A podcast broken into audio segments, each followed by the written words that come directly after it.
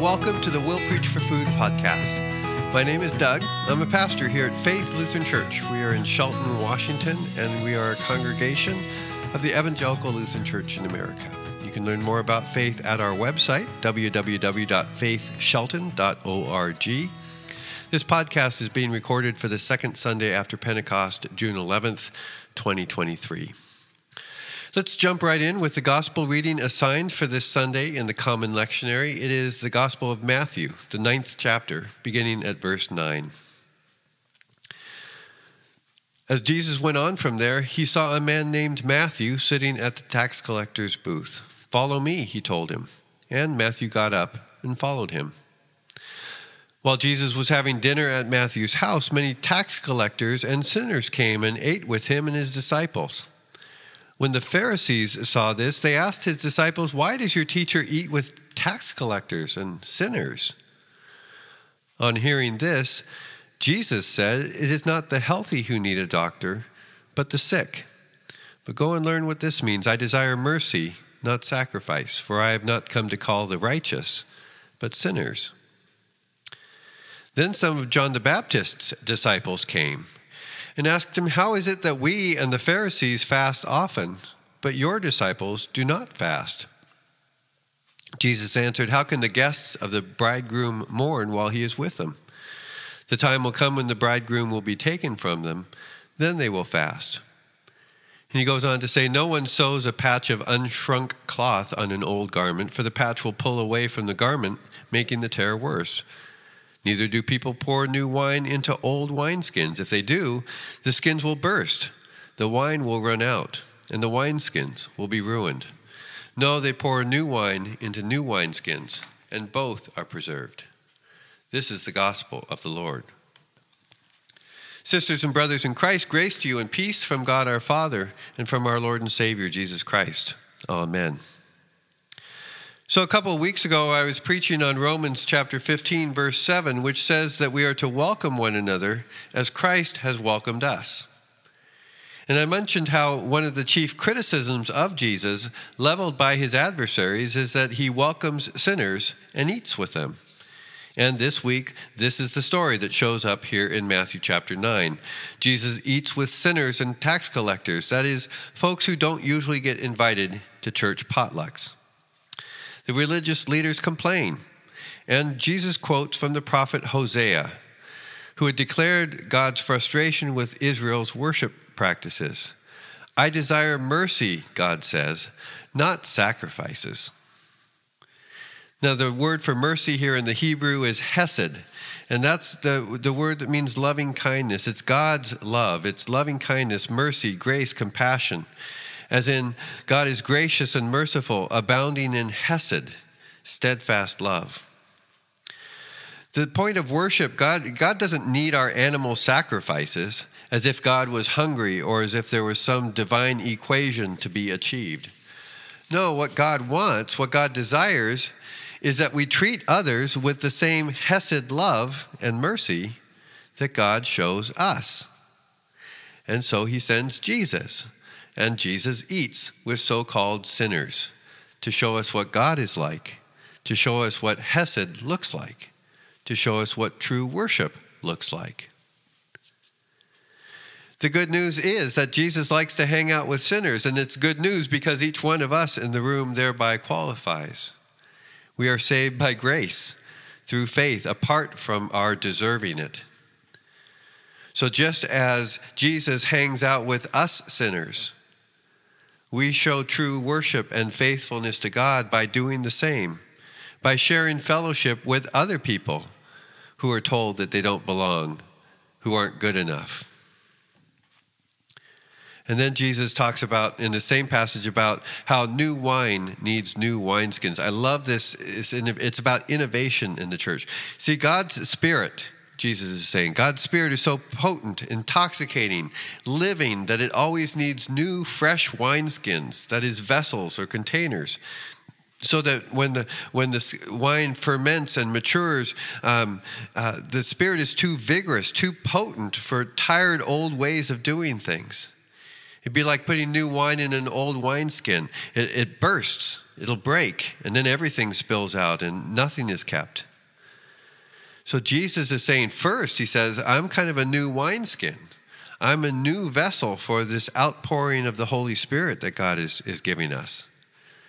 And at the same time, then, Jesus is modeling and teaching us, the church, that we must always be new wineskins. We always looking for ways to change, adapt, innovate. It's the same Holy Spirit.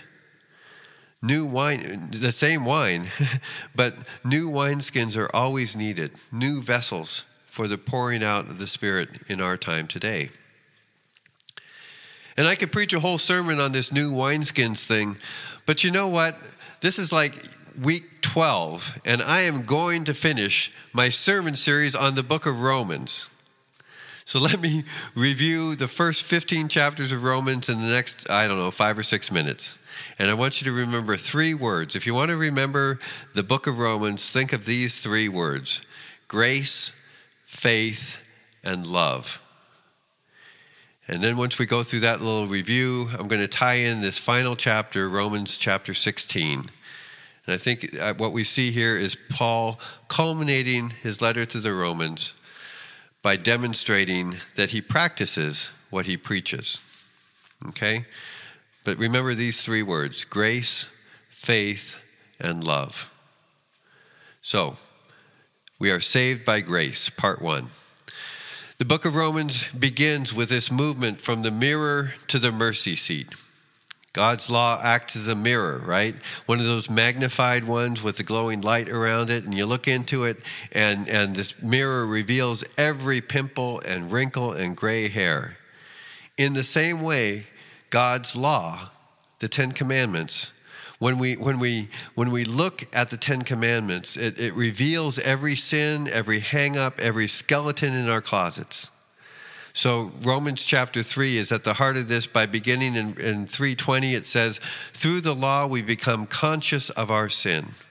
The law is a mirror that shows us what's wrong. And so Paul concludes in, in verse 23 of chapter 3 all have sinned and fall short of the mark. But then he moves from the mirror to the mercy seat. He says and uh, that we are justified, we are saved, we are redeemed through the grace of God. We are forgiven not because of who we are, but because of who God is. And then Paul uh, describes Jesus as not the mirror, but the mercy seat. That's what he says in, in chapter 3, verse 25. And the mercy seat was the exact place in the temple where the sacrifice of atonement took place. That is to say, it, the seat of mercy is the place where God promised to meet God's people to demonstrate God's mercy and forgiveness, God's grace toward the people. That's what the whole sacrifice of atonement ritual was to demonstrate. And so Jesus is a piece of furniture. That is, Jesus is the mercy seat. Um, that um, replacing the old ritual in the temple once and for all. Freely by God's grace, we are saved, Paul insists, through the redemption of Jesus Christ, apart from works of the law. The first part of the book of Romans is that we are saved by grace. And having been saved by the grace of God, we live by faith in God's promise. Faith is the second word.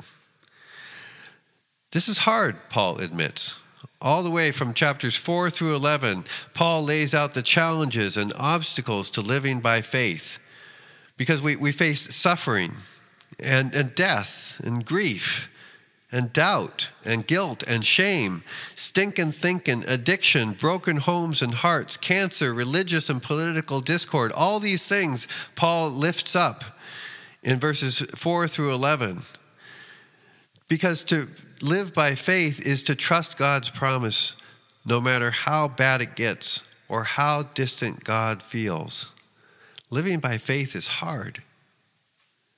But, Paul says, God's promise is so strong, so certain. He says, We are more than conquerors through him who loves us. So, Paul is convinced, uh, and this is uh, Romans chapter 8, verse 36 that neither death nor life, neither angels nor demons, nor anything else in all creation can separate us from the love of God in Christ Jesus our Lord. We have been saved by grace alone, and now we live by faith in the promise alone. Grace, faith.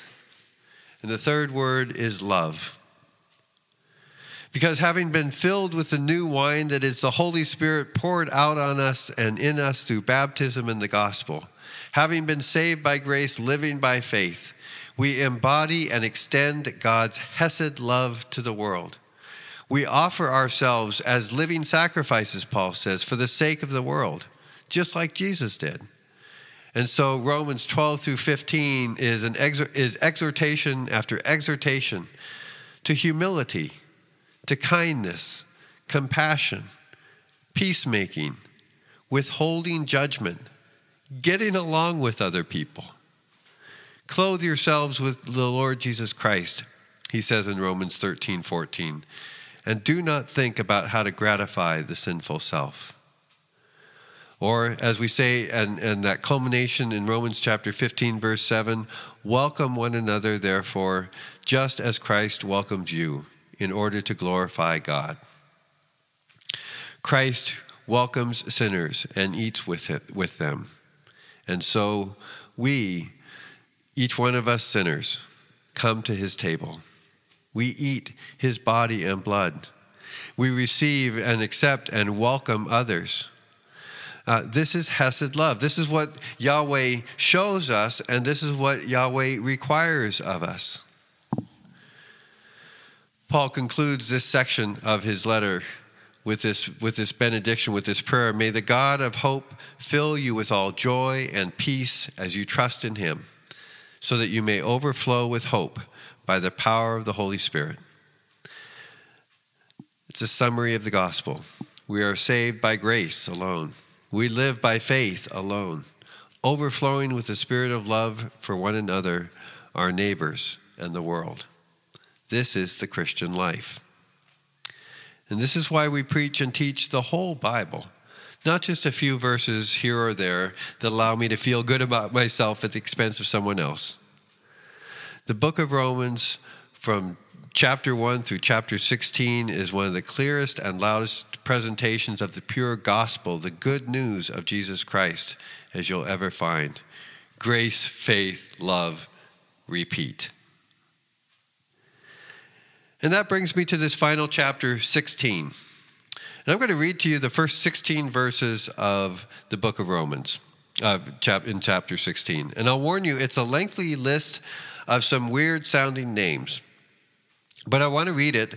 And as I do, I want you to notice anything surprising or unusual. Here's what Paul writes, chapter 16, the first verse.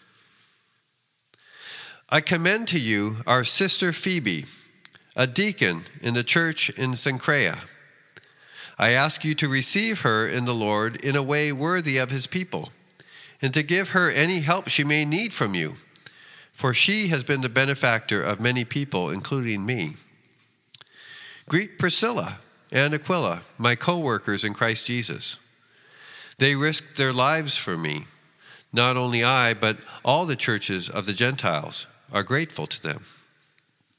Greet also the church that meets at their house. Greet my dear friend Epenetus, who was the first to convert to Christ in the province of Asia. Greet Mary, who worked very hard for you. Greet Andronicus and Junia, my fellow Jews who have been in prison with me. They are outstanding among the apostles, and they were in Christ before I was. Greet Ampliatus, a dear friend in the Lord. Greet Urbanus, our co worker in Christ, and my dear friend Stachys. Greet Apelles, whose fidelity to Christ has stood the test. Greet those who belong to the house of Aristobulus.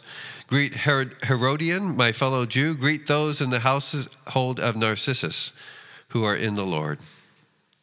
Greet Tryphena and Tryphosa, those women who work hard in the Lord.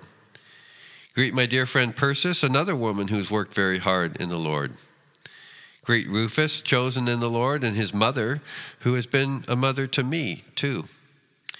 Greet uh, Asyncritus, uh, Phlegon, Hermes, Patrobas, Hermas, and the other brothers and sisters with them. Greet Philologus, uh, Julia, Nereus, and his sister, and Olympas, and all the Lord's people who are with them. Greet one another with a holy kiss. All the churches of Christ send greetings. Yes, I stumble over these names. I don't get them all pronounced right. But what I want you to notice is that there are 29 people listed in these 16 verses.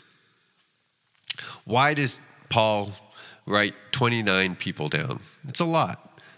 Now, one obvious reason is that Paul wants to recognize his financial sponsors.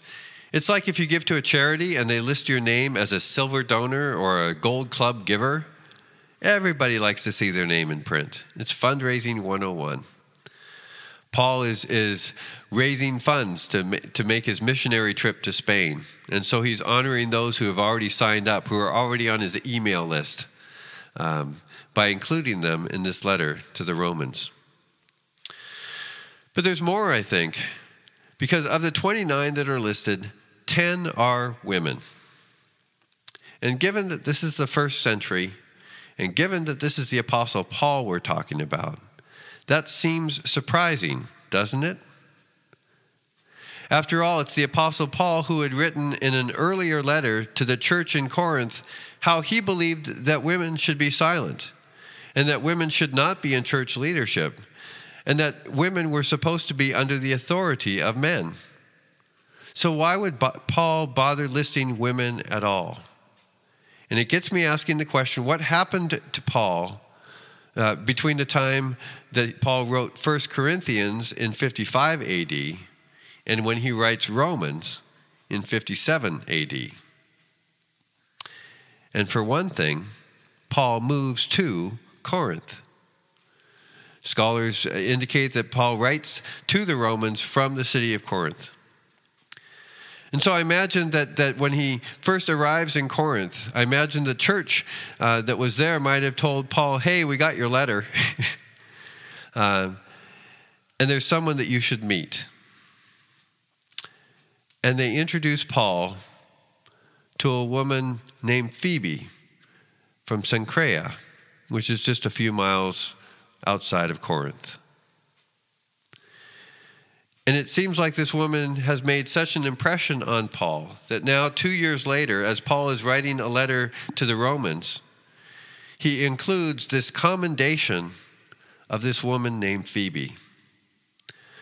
He calls her our sister.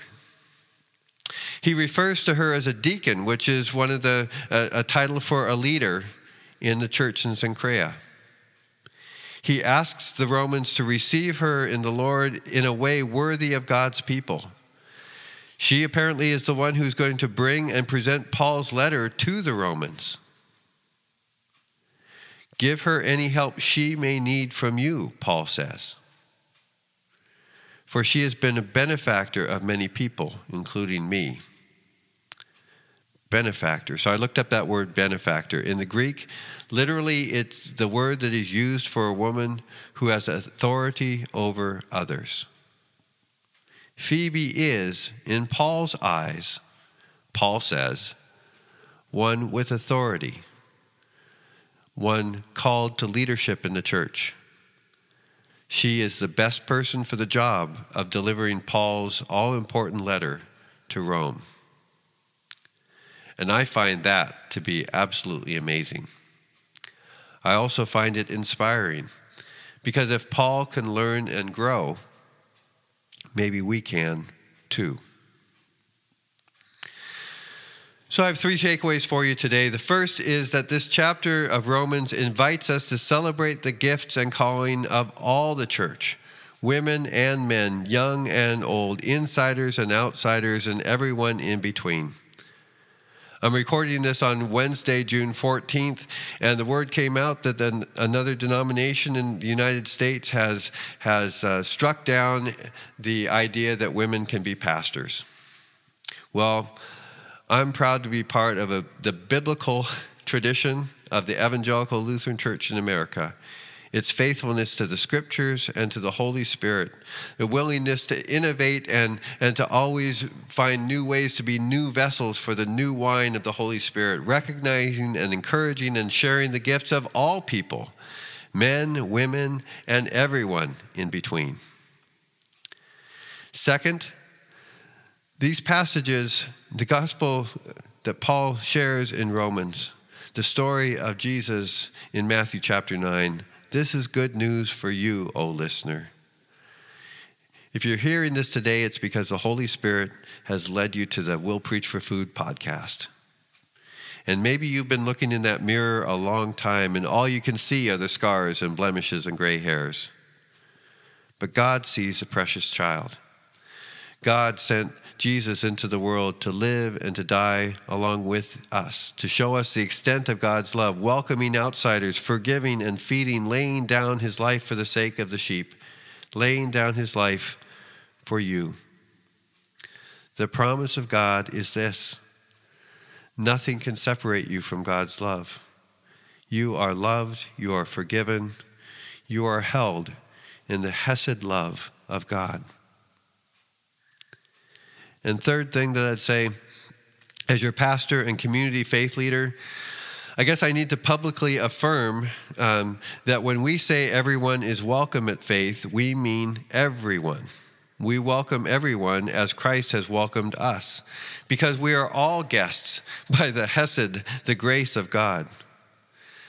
I say this because I recently received a communication from another pastor in town who was urging me to join with other churches in town to voice opposition to the city of Shelton recognizing LGBTQIA plus Pride Month. As though some of us are better or more deserving of respect, as though some of us are created in God's image and some of us aren't. I was grateful for the communication because it gives me the opportunity for the record to say that faith welcomes all, including those who count themselves as members of the LGBTQIA plus community, because God welcomes all. Those letters, by the way, they stand for lesbian, gay, bisexual, transsexual, queer, intersex, asexual, and plus. Look, the whole gender thing is certainly complicated. I don't have all the answers. I'm 56 years old. I, this is this is new stuff for me. But this I do know, and this is older than me by 2,000 years. That if Jesus is willing to eat with questionable characters and complicated creatures like you and me, then just maybe you and I can be open to listening to the stories of members of the LGBTQIA plus community in Mason County because all we need to remember is that we are all saved by grace alone, to live by faith alone, to share in the Hesed love of God by the power of the Holy Spirit for the sake of the world, to the glory of God. To the glory of God. That's how Paul ends his letter to the Romans, and so I'll let Paul have the last word today. In Bible terms, this is called a doxology, a word of praise to God. The book of Romans ends with this. Now, to him who is able to establish you in accordance with my gospel, the message I proclaim about Jesus Christ in keeping with the revelation of the mystery hidden for long ages past, but now revealed and made known through the prophetic writings by the command of the eternal God, so that all the Gentiles might come to the obedience that comes from faith.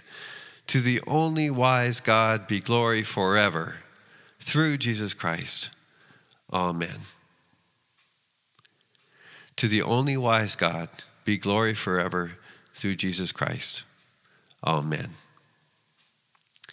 Thanks for listening to today's podcast. To learn more about the gospel or getting connected to, the, to faith, go to the website, faithshelton.org. Like us, subscribe, donate, sign up for the newsletter. You can listen to this podcast on most podcast platforms, including Apple and Spotify and Google. I thank Chaz for his production work on this podcast every week. And may God bless you and keep you. May God's face shine on you and be gracious to you. May God look upon you with favor and give you peace in the name of the Father, and of the Son, and of the Holy Spirit. Amen.